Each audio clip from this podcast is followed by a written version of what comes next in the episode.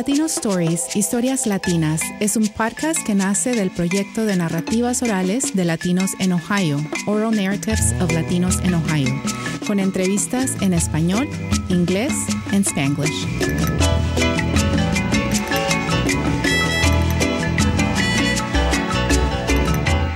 To Latino Stories. I'm Elena Foulis. My guest today is Anel Flores. Anel Flores is a trans, queer, Latina, Latinx writer, artist, activist, entrepreneur, and coach.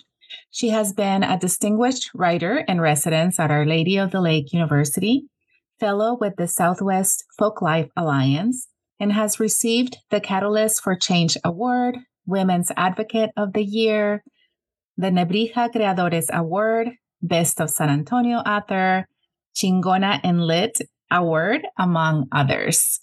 Congratulations for all of those uh, recognitions and awards. Bienvenida a este episodio, Anel. Gracias, gracias. Thank you for having me here. I mean, I'm really, really happy to be here. Great. Um, Anel, so before we started uh, uh recording, you mentioned that you grew up in the RGV in the Valley. So talk to us about growing up in South Texas and the borderlands. Wow. Well, I, you know, it's it's one thing that I have to say. In the, the end of your question is well, the beginning is like talk to me about growing up in South Texas and, and in the RGV, and then the end of the sentence is on the borderlands. It kind of feels like my life in a way. It's like I grew up in the RGV, you know, uh, tripping on river rock, river rocks, and and touching the sinvergüenza trees and and playing with those, and and eating mesquites just at the right time, and um, and then later in my life learning that word on the borderlands right what is that and uh, you know living there and, and being there and spending time there i think the you know the last 20 years of my life i go back for funerals right? I go back mm-hmm. for baptisms i go back for weddings i go back for the asada of the tia who's coming in from monterrey or from Ciudad de Mexico, you know, and um, and most recently I've gone back to write to spend most of my time um, writing my last my second novel, which comes out in February. I've been going back to do that. Um, I've been going back to take photos. I've been going back to walk. I've been going back to explore the birds and the trees and the land. Mm. Uh, and that's what the valley was like growing up you know was just not even realizing that um, i was being prepared um, by its natural kind of meditative state that the palmas blowing in the wind and the seagulls passing by and the ocean breeze and the sound of the big you know the tree everything. I mean you, the the sound of every animal that you can hear in that you know on that landscape is meditative.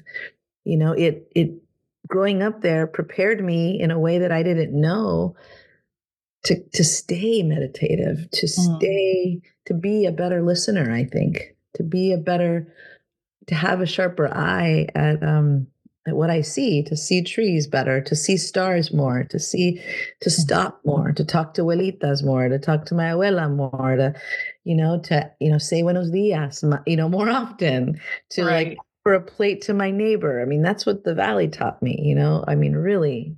And um and it's something that even though there was a moment in time, you know, in my early, maybe not, maybe there was a minute in my 20s there, you know, when you just kind of, it's all about yourself and you don't think anyone's right and you want to kind of erase everything in your life. It was like there was a minute there where I forgot all that. And then there was like that minute again where I was like, oh no, that's who I am. That's what I believe in. Of course, mm-hmm. I'm sure that was brought upon by Gloria Anzaldúa and all these other amazing folks that, um, that really ignited my my light again. So, yeah, that's what it was like and beautiful and wonderful. Really, really, really wonderful. I'm very lucky um, to have grandparents and grand, you know, great grandparents that um, were growing cilantro in the backyard and limones and, and blackberries and you know, dunas and and a big old dog that I got to jump on top of. You know, that's basically the RGV for me. And yeah, passing back and forth, uh, going across whenever we wanted with, with, a lot of freedom. You know, mm-hmm, um, mm-hmm. Um,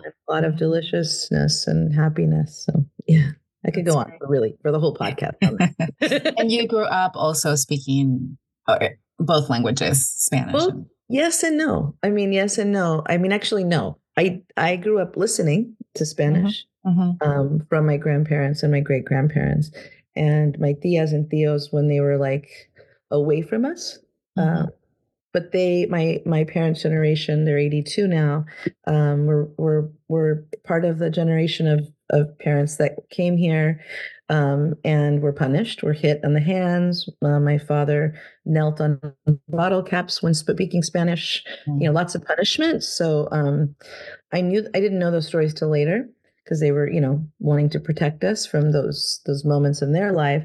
But what they also did was try to protect us from that punishment um, in a way that and keeping our, the Spanish from us in a, in a way um, that we spoke to English. They spoke English to us, and they were very adamant about being us being in like English schools that were like all speaking English, learning all the language, mainstreaming us here, uh, mainstreaming so that we can get the best education. What does that mean for us? You know, all of that. So mm-hmm. I was, I mean, I'm 47, so I'm of that generation where it's like the kids were born, put them in the best school, and then what ends up happening is that it ends up being the white school or on the white side of town, and you're like, who am I? So by around sophomore year, I found myself sophomore year of high school, I found myself kind of spinning and uh, this like self medicating, like doing drugs and just hanging around with the wrong people, not my people, you know, mm. not my primos and primos type of primas type of people. Like that's who I should have been with, mm. but I wasn't. Um, and after sophomore year,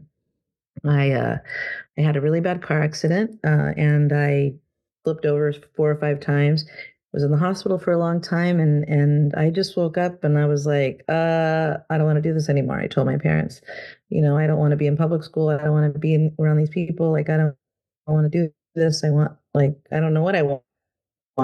But randomly I enrolled myself in Catholic school, which was kind of ironic because I'm a you know huge queer. Uh, but you know, I went to all girls school and again, and all these girls were I mean, they felt like they were from the valley. They were like my primas. They became my family, and I was able to kind of like rest in that feeling. Um, I'm also from a matriarchal family, so it worked for me to go to an mm-hmm. all-girls school. Uh, it mm-hmm. felt more nurtured and nourished in that way, and was able to reconnect with um, my identity. And they were all chicanas too around me, so I was like, oh, oh, this is who I'm supposed to be hanging around with, you know, badass chicanas. That's right. Okay, you know. So I did speak Spanish and didn't, and then um, went to Mexico my junior year for art school and um, brought my Spanish back. I like started mm-hmm. speaking Spanish again, junior senior year of high school. Mm-hmm. That's great. That's great. Uh, so when did you know you wanted to be a writer? Uh, you know, I when did I know I wanted to be a writer? I I was a, an artist um, starting probably around sixth or seventh grade, and mm-hmm. now as I work on my graphic memoir, I'm I'm really focusing on when that moment was that I became a writer, and it's for me when I wanted to start beginning to tell a story. Mm-hmm. I think is more for me because I didn't realize I was, you know, the imposter syndrome is real, you know, and so um, in middle school.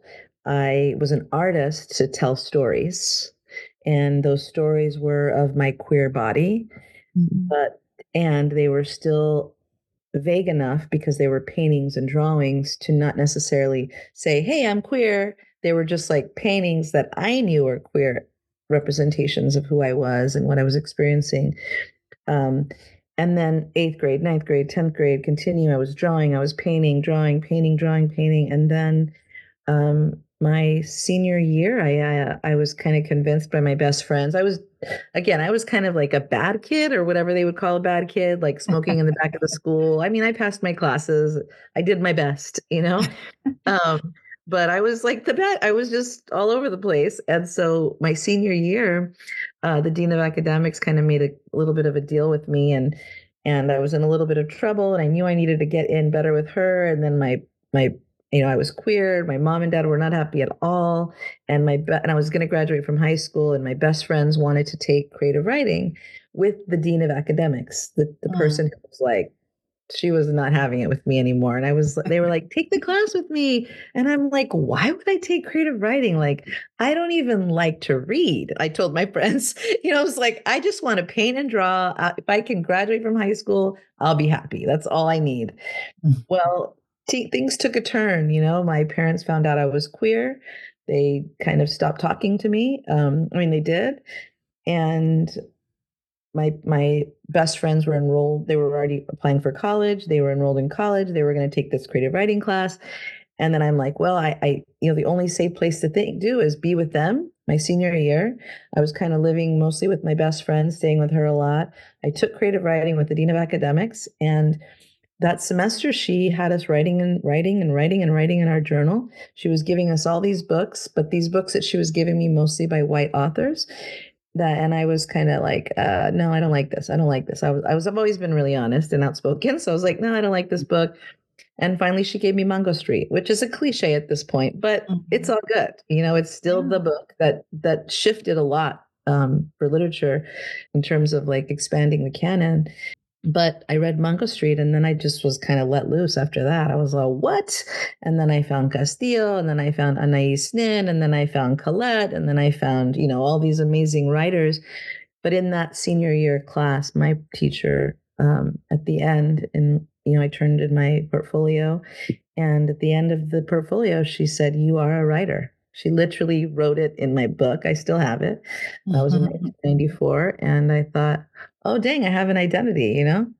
Mm-hmm. um, the power of teaching really the power of our words and i just want to cry now. The following mm-hmm. december she she passed um, of of uh, lymph- lymphatic cancer but it changed my life you know and i was enrolled in college like i said because i needed a place to live more than anything and um, i was dorming and i kept writing and uh, that that's what happened. She told me i was a writer and so i took it on you know, mm-hmm. I learned the mm-hmm. power from her own words. And That's great. Uh, so you began painting before you um, started writing.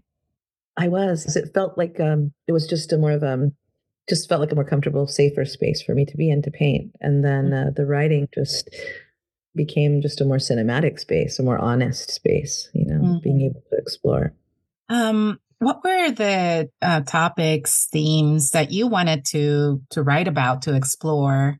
Um, I imagine um, your own identity as you were trying to, you know, come to terms and and how to express that and how to talk about it. Um, what other things were important to you to to write about?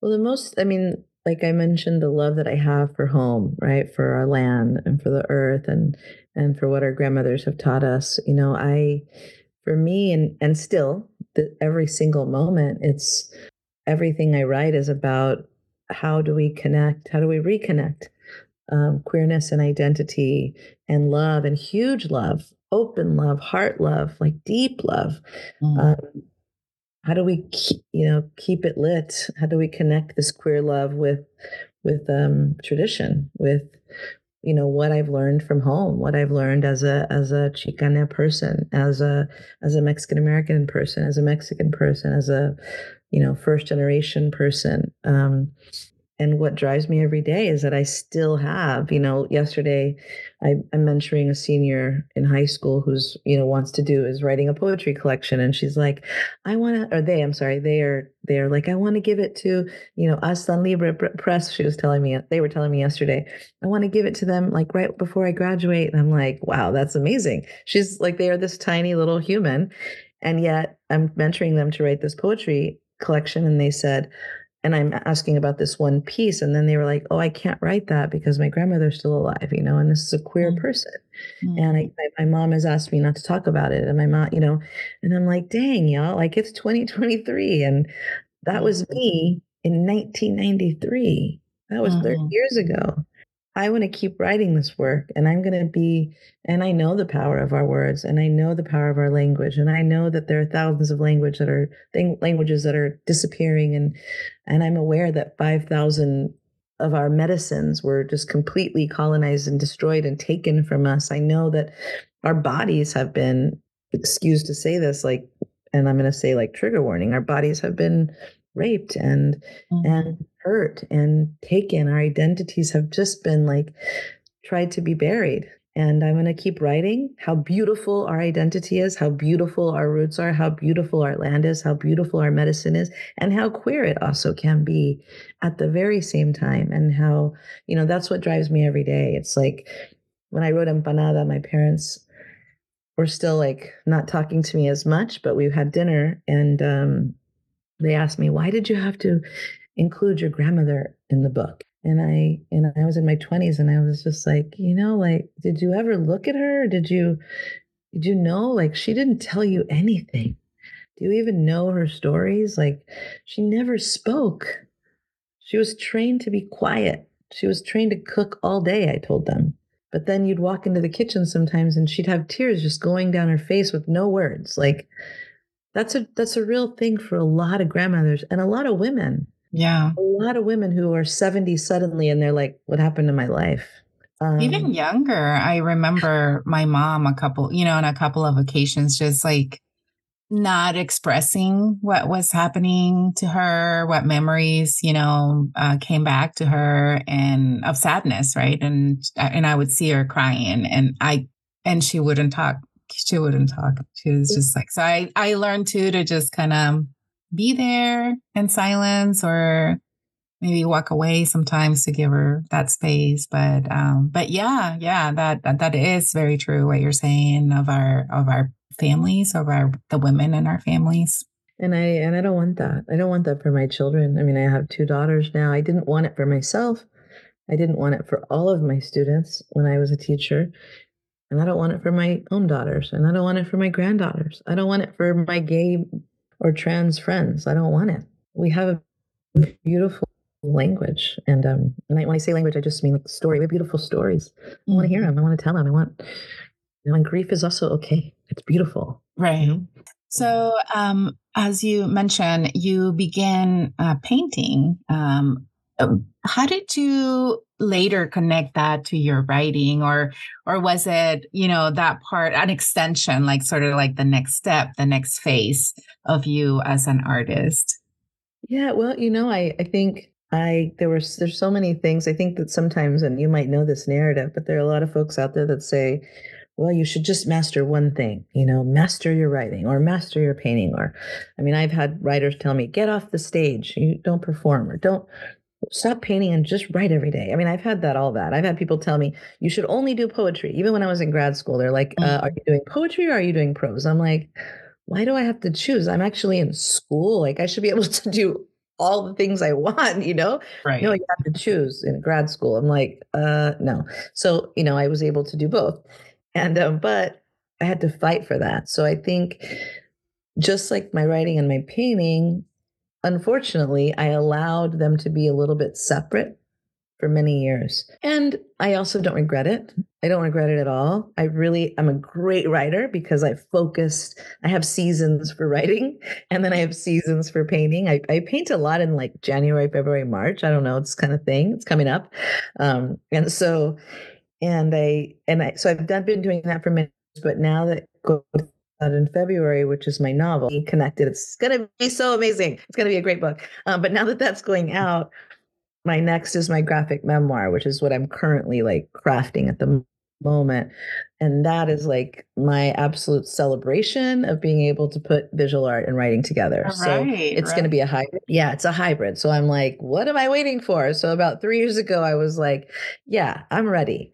I'm mm-hmm. like, I'm against what everyone tells me like do one or the other. You know that's an old it's not it's not real anymore. We know that. Now the hybrid is the thing.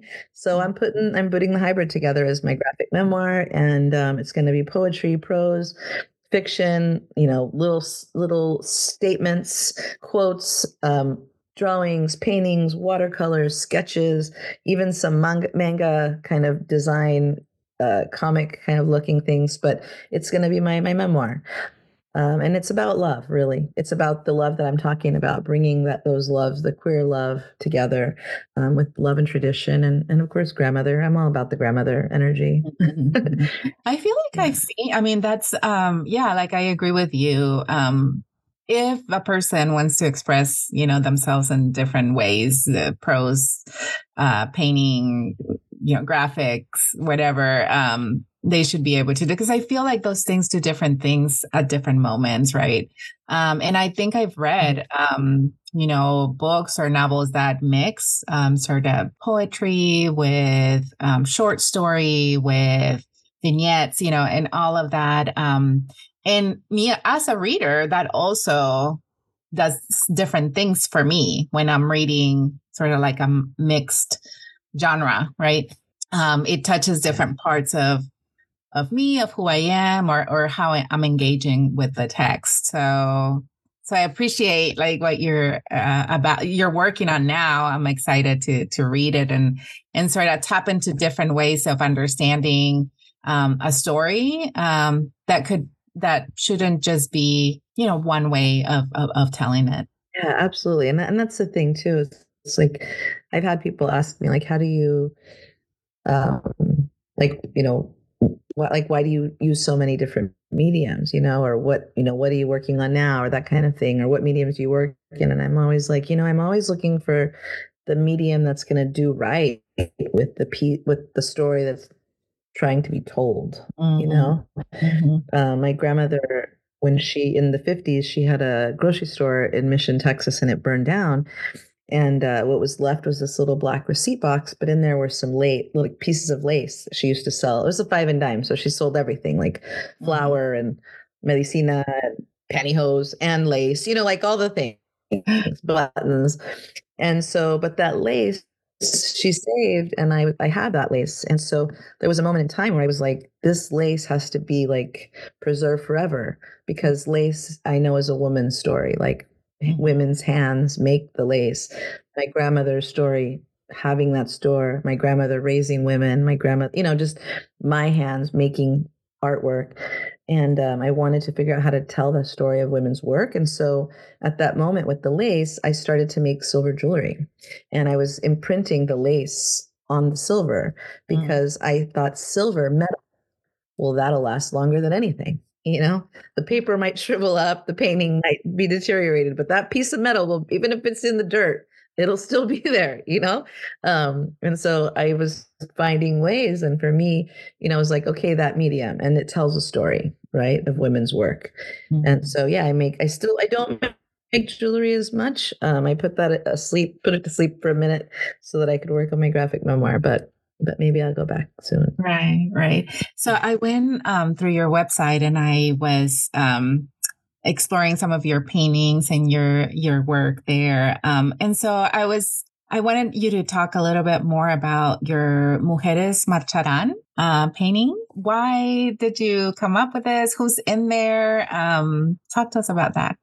Yeah, absolutely. So Mujeres Charan. Um, wow, that's so awesome. I love that piece, and it, yes, it's just it's um it's like a personal. It's very personal for me because um I again I'm always trying to figure out how to tell the story of of women you know and and women who do work and i i'm just very i really am the, a firm believer i mean i'm queer and I, i'm gender non-binary i still do use the pronouns she her and they them um, i'm i do that um, with political license and personal license, things that I've learned from Anzaldúa and from Leslie Feinberg and so many other incredible um, queer bodies. And so for me, Mujeres Marcharán, I want to continue to honor the feminine, um, the divine feminine, and also to figure out again how to tell that story of how do we stay connected to the divine feminine. And for me, to stay connected to the divine feminine is to stay connected to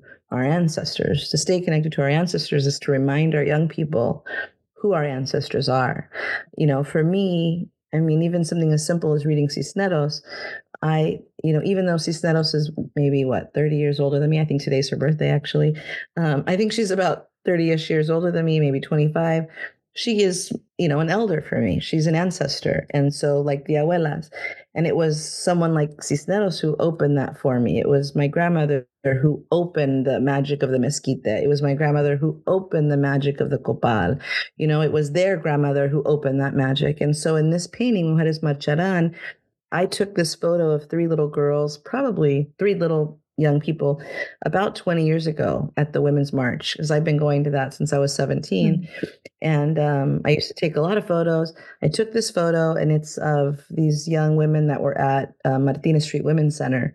And I they always march. They march every year. And now Martinez is called, um, oh my God, I forgot what the, they changed their name but I took the photo, and when I did this art piece, I got that photo and I thought, these young women are now probably 30 years old, 25 years old.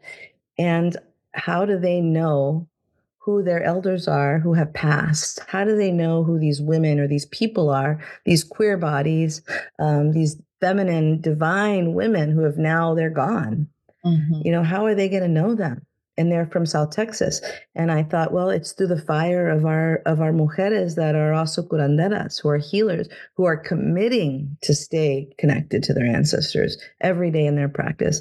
People like my wife, Erika Casasola, who is featured there in the piece. Um, and uh, so there's a there's Erika Casasola featured there, my wife. There is um, Reb Mari, who is a, a chef here in San mm-hmm. Antonio, who works you know, and is a danzante and a curandera. Um, Dr. Uh, Susana Ramirez is also in that piece. I think she's in LA now, but she was teaching here for a while at UTSA.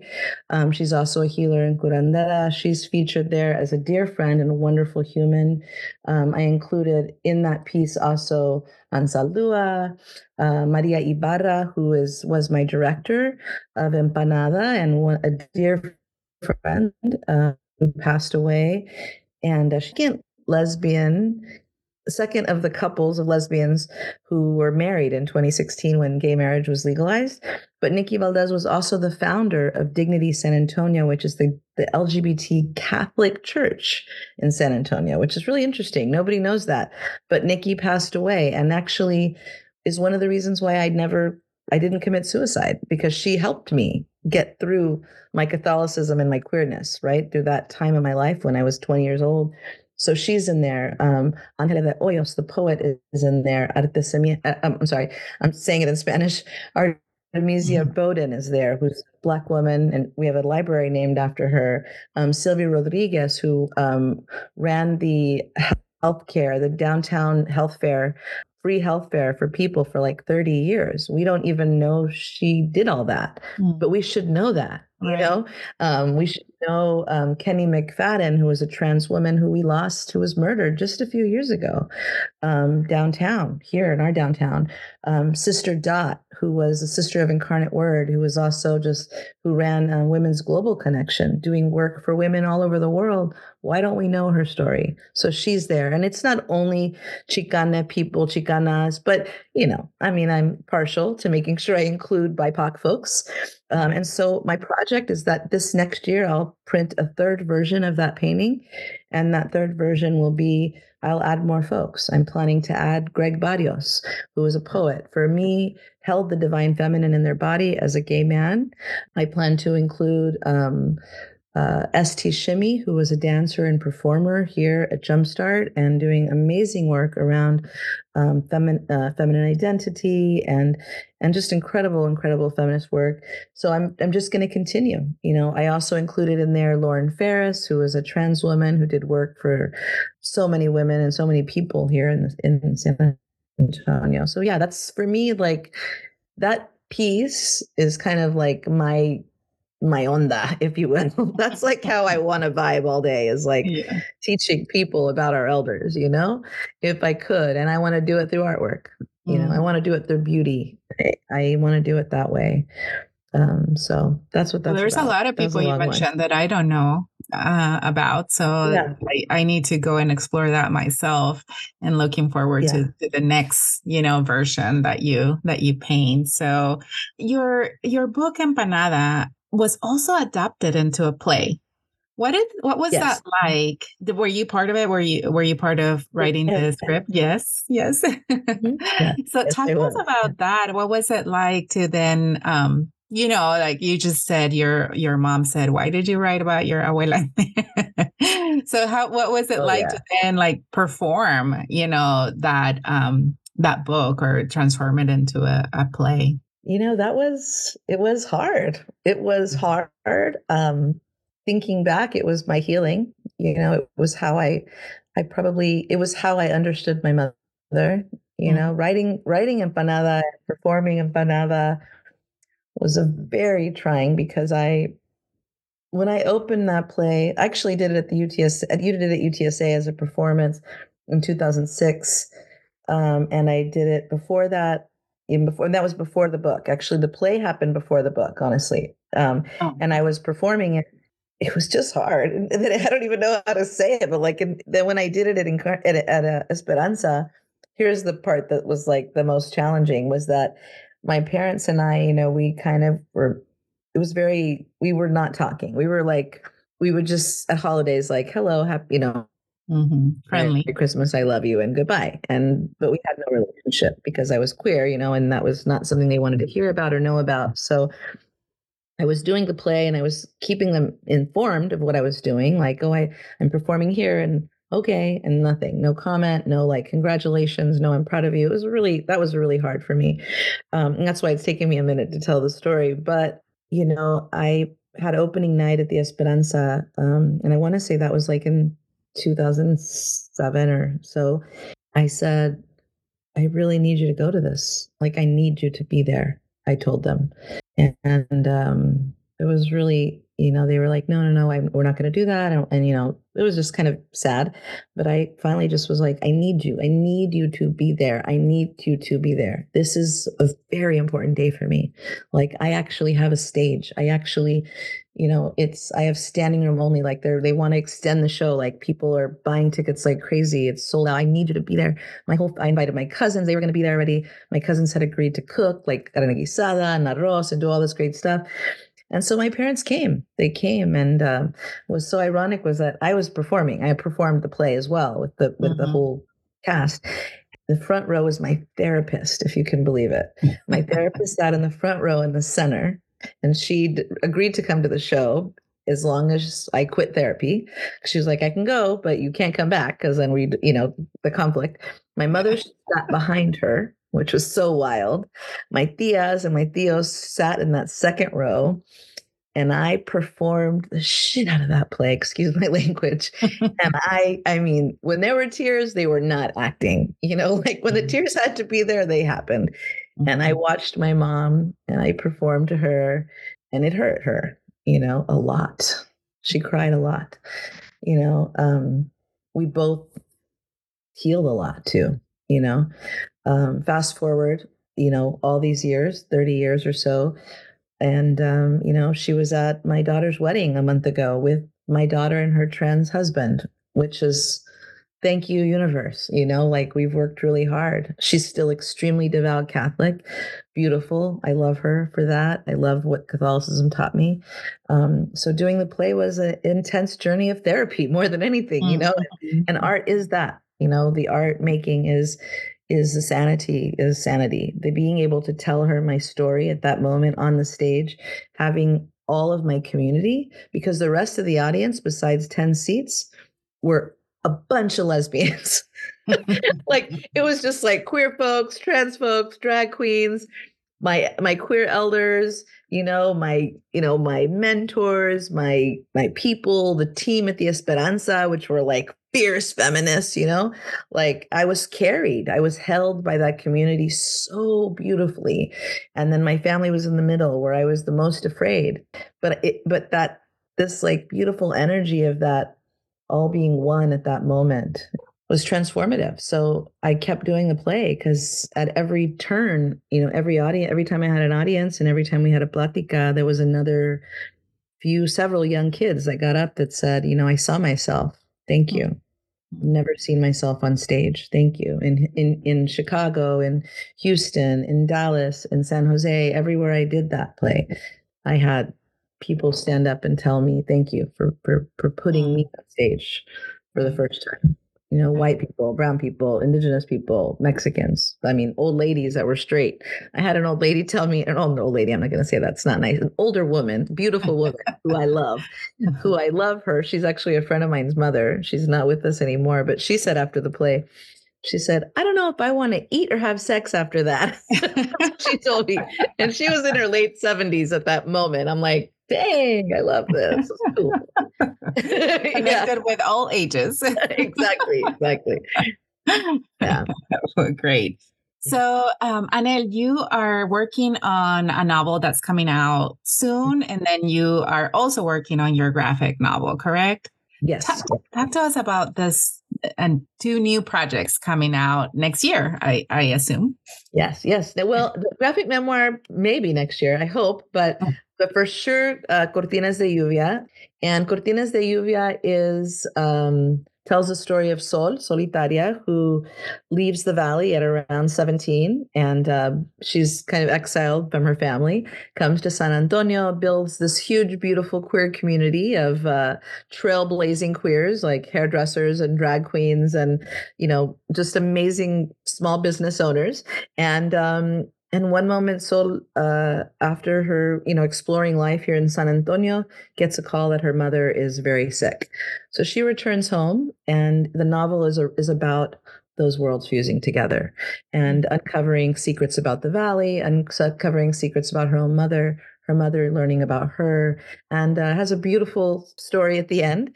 Um, there is some trauma, of course. There's an exorcism. It involves the Catholic Church. It involves a lot of different things. Um, there's a setting in the pulga of you know people selling in the pulga. She's raised in the pulga, like many of us who are from the valleys. On the weekends, we're working there, um, and so yeah, it's it's a really fun story. Lots of uh, beautiful images, beautiful images of San Antonio, beautiful images of the valley, and uh, and love between a mother and daughter. You know, this book Cortinas de Lluvia is really a tribute to the love between a mother and daughter. So I love a, the title, Cortinas de Lluvia. Thank yes. you. I Thank like you so much. I can't wait. So when is that scheduled to come out? February. February. Okay. Yeah, it's like around the corner. So, yeah, and you know, like publishing, I, I'm thinking February, March. You know, somewhere, you know, might be a tiny delay.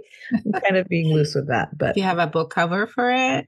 We are in the midst of designing it at the moment. Okay. Yeah, it's being. I can't wait to see that. All drafted. Yeah, I'm excited. yes. I'm what the book cover for Empanada was that yours? That is my artwork. Yeah. Oh, amazing. are you part of this book cover? Uh, I'm in part of the design of it. So I okay. I have given them several options for my own original art or a concept that I think mm-hmm. is also will work. And and um, that was one thing that I arranged before signing the contract that I would be oh, able to. That's great. Yes. That's yeah. good. And now tell us a little bit more about your memoir. And memoir, I mean, you're so young. yeah, I mean, to be writing a memoir. well, I'm 47, so that's kind of, you know, I'm there. I'm about there. And you're not an abuela yet. I'm not an abuela yet. You're absolutely right. But I could be in a few years, maybe before 50. Um, we'll see. But um, Pintada de Rojo or Painted Red um, mm. uh, is going to. I like be... that title too. thank you, thank you. I can't get. I'm not going to even take credit for that one because that is actually um, Antonia Castañeda. Dr. Antonia Castañeda gave me that title. We were having lunch one day, and I was telling her I want to do my graphic memoir, blah blah blah, and she was like, Pintada de rojo. That has to be it. And I she I don't even know like where or why, but she just said it and I'm like, I'm doing it. Thank you. you know? And hmm. so that's the name of my my memoir. And um, Pintado de Rojo is um, the story of how art and writing has been has been a healing and a reconnecting of reconnecting to my heart, you know, and how and and how what my journey has looked like. So ultimately, what I'm talking to you about is going to be told in my graphic memoir.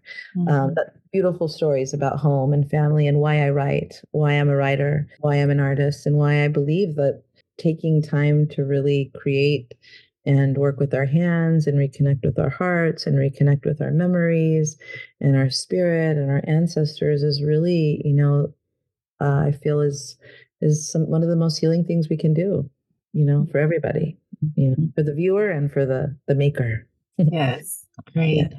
anel muchas gracias por esta conversación Oh, thank you. Thank you. Thank you for opening space for us and making space for us. Yes.